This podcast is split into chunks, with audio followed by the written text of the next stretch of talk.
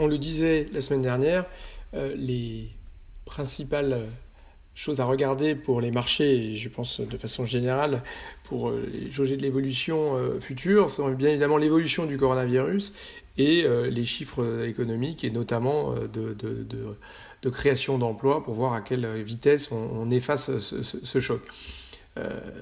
ces derniers jours, la crainte d'une deuxième vague est évidemment dans toutes les têtes un virus découvert sur un marché ouvert, des dizaines de nouveaux malades, aucun cas n'avait été décelé euh, auparavant euh, euh, à Pékin, et un niveau d'alerte qui monte et, des confinements un peu, un peu partout.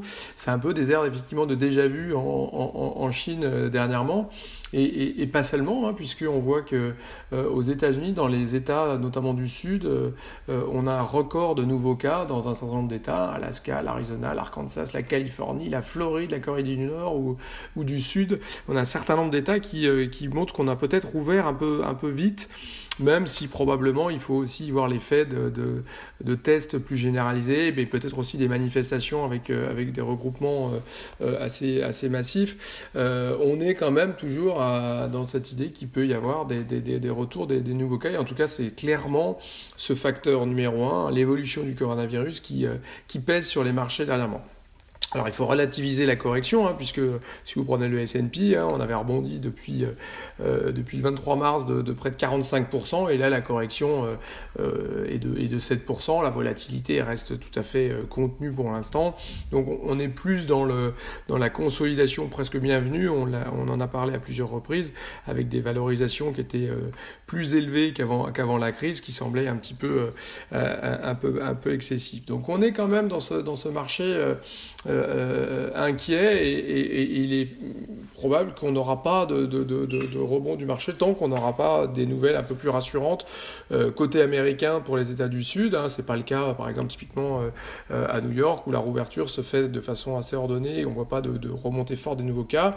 Mais en tout cas, tant qu'on n'aura pas vu ça en Chine, aux États-Unis, de, stabilisation des nouveaux cas, probablement qu'on questionnera toujours la possibilité d'une deuxième vague en attendant un vaccin ou un traitement hein, de, de, vaccin. On a eu certains éléments qui, peuvent penser qu'on pourrait avoir des vaccins d'ici la fin de l'année, mais même si on reste plus pessimiste que ça, en tout cas, il faudra euh, que la situation sur le coronavirus se calme en attendant ce, fameux euh, vaccin.